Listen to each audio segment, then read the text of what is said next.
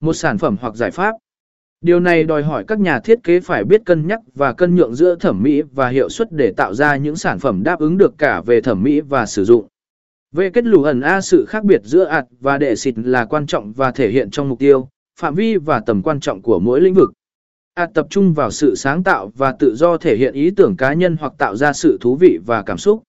Trong khi đó, đệ xịt hướng đến việc tạo ra các sản phẩm hoặc giải pháp có tính hữu ích và thẩm mỹ, thường phục vụ cho mục đích sử dụng hoặc thương mại. Sự khác biệt này dẫn đến các mục tiêu và